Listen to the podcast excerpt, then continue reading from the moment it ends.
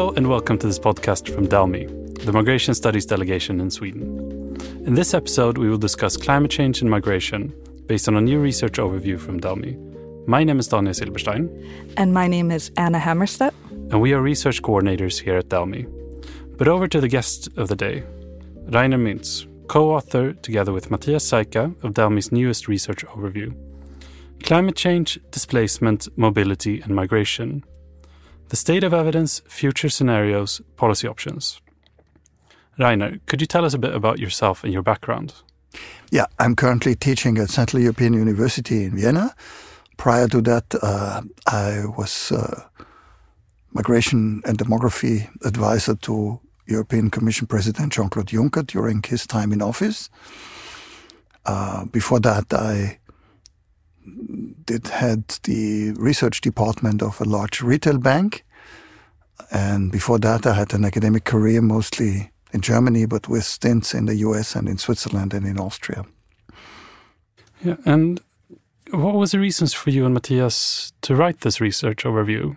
What, what was important for you in doing this? In order to understand the intersection and interrelation between climate change and migration, one needs to develop an understanding of both fields. Why do I say that?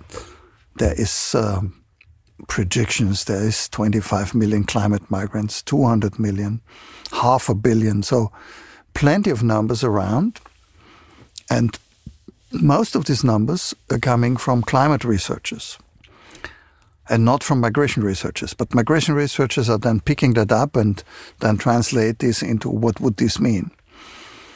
Now, in order to get an idea whether these figures are uh, in any sense realistic, uh, you need to understand the models not of the migration researchers but of the climate researchers, how they come to that number.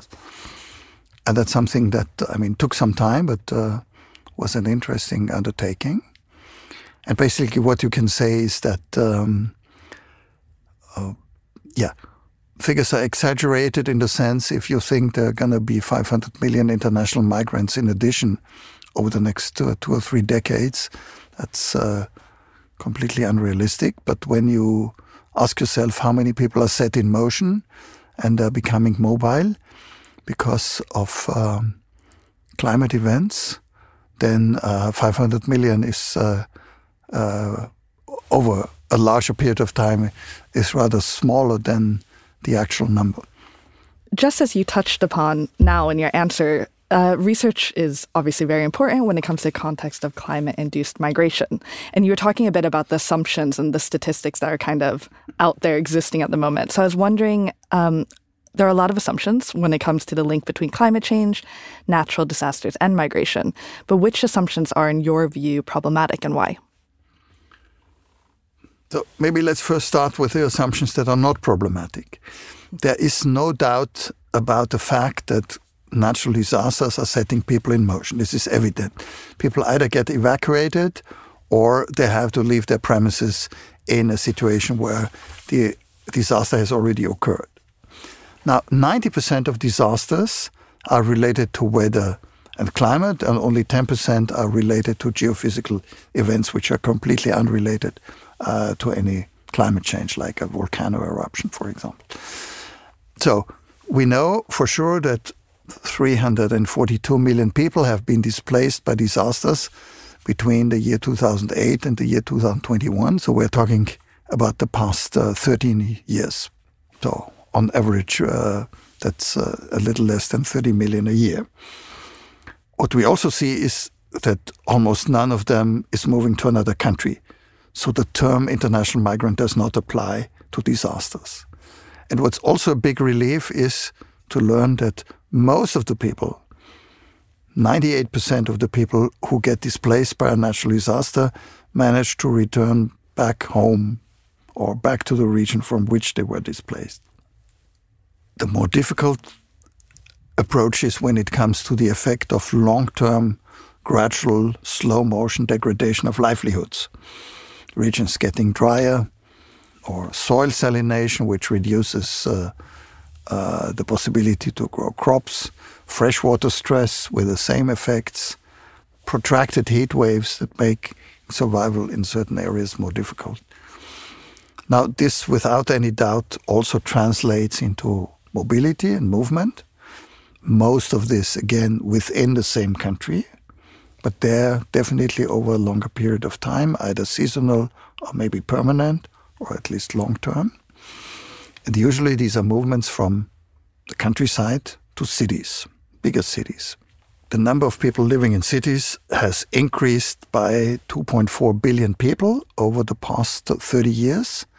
And part of this increase, which is mainly due to mobility rural to urban, part of this rural to urban mobility is triggered by climate change or by, let's say, a degradation of livelihoods related to weather and climate conditions. We do not know exactly how many people, how many out of these 2.5 billion people have been motivated by climate. And these people couldn't even tell you themselves uh, what motivated them because when doing interviews with migrants and internally mobile people, we realize that many people, despite being exposed to the effects of climate change, have not heard about climate change.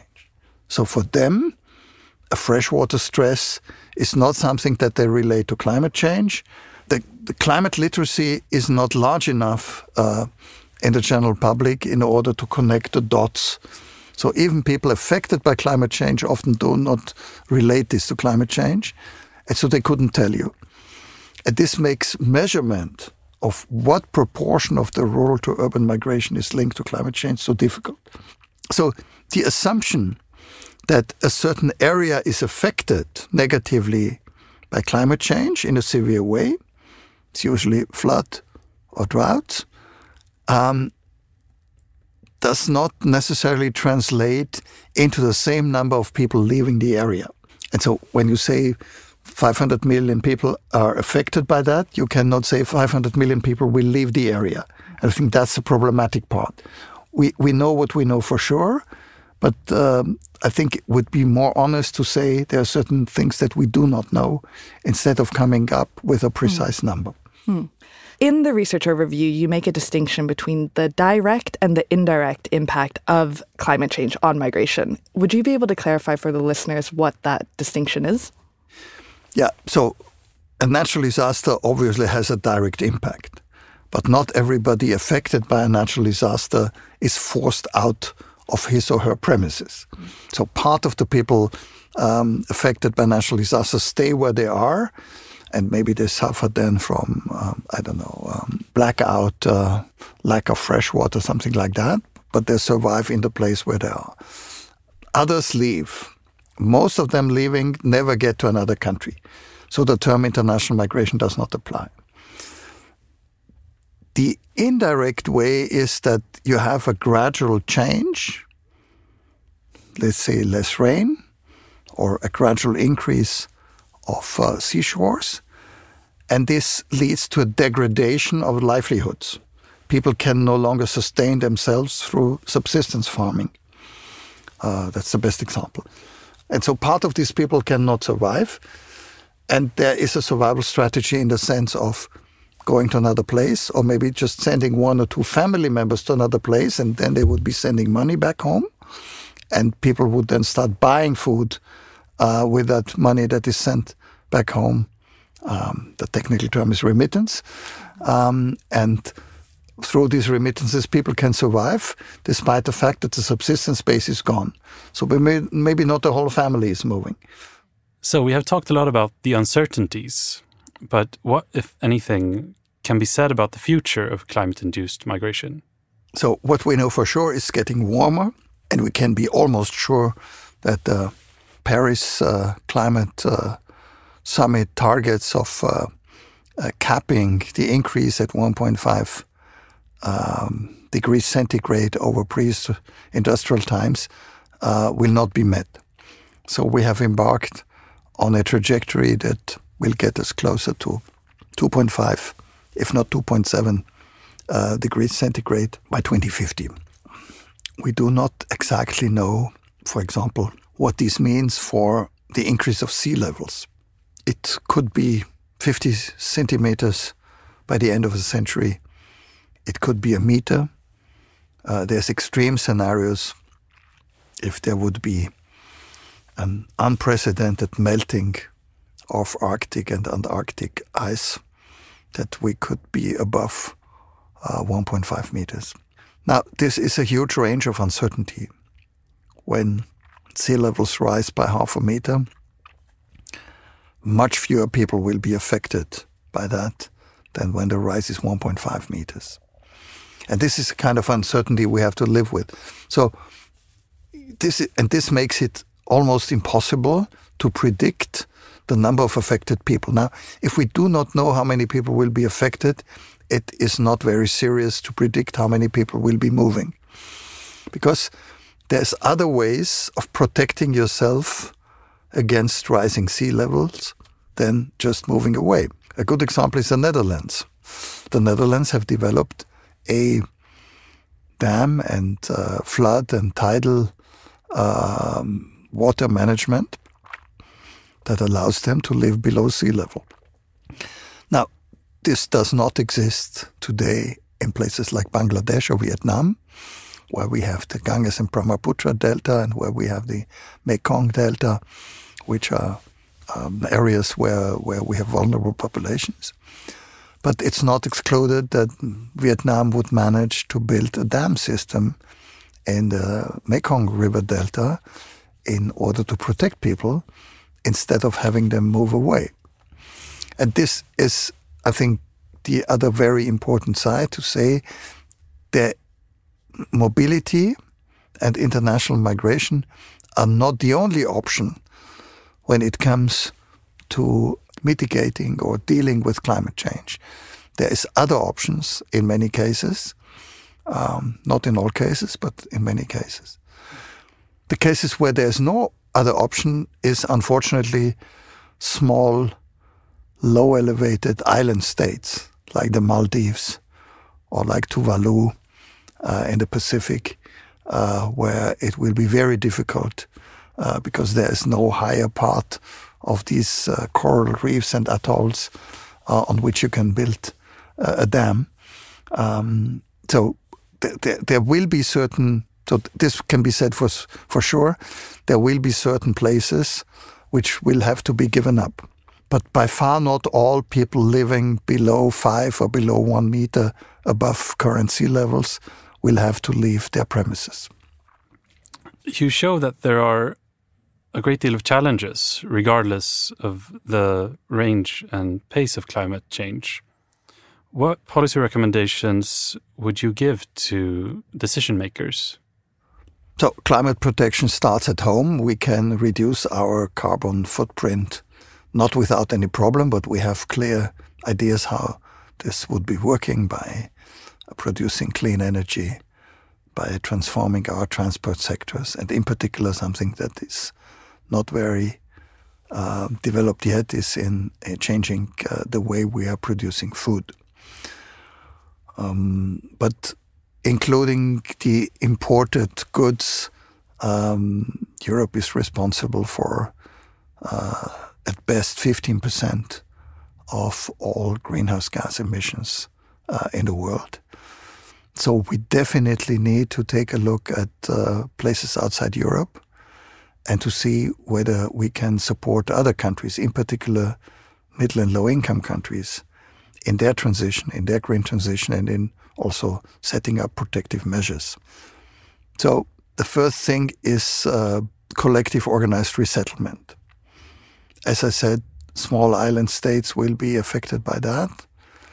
But there's also other initiatives. If you see, for example, the Indonesian government has decided to move its capital from Jakarta, which is uh, just uh, next to sea level, with already part of the population of Jakarta living below sea level behind dams, to uh, a place on another island, from Java to Kalimantan, and uh, to a place where there is no danger of being flooded. But resettlement is only one among many options. So the next option is to make population more resilient. people who are relying on subsistence farming are particularly vulnerable to droughts, to protracted heat waves, but also to irregular flooding of their of their lands. So one way of making them resilient is to create alternative income opportunities that are not dependent on farming, or develop farming opportunities that are much less dependent on water, or developing a possibility to have crops that can survive heat waves, for example. Developing uh, alternatives uh, beyond farming is uh, giving people access to cash income uh, where they can then earn money and buy food, which allows them to survive. You can also manage domestic mobility, rural to urban, by developing cities. Because it's important to understand that by moving from the countryside to a city, many people are not escaping the effects of climate change. They are just exchanging the risk of being exposed to slow onset degradation of their livelihoods to the risk of being exposed to heat waves and floods. And so I think that's, that, that's a management question.